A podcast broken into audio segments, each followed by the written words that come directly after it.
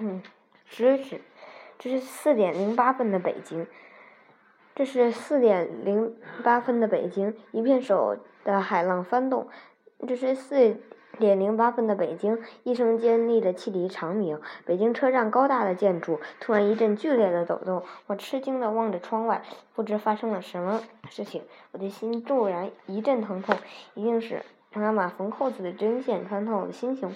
这时，我的心变成了一只风筝，风筝的线绳就在妈妈的手中。线绳绷得太紧了，就要扯断了。我不得不把头探出车厢的窗棂。直到这时，你直到这个时候，我才明白发生了什么事情。一阵阵告别的声浪就要卷走车站。北京在我脚下已经缓缓移动。我再次向嗯北京挥动手臂，想一把抓住他的衣领，然后对他尖锐。的叫喊，永远记住我啊，北京！嗯，终于抓住了什么东西，管他是谁的手，不能松，因为这是我的北京，这是这是我最后的北京。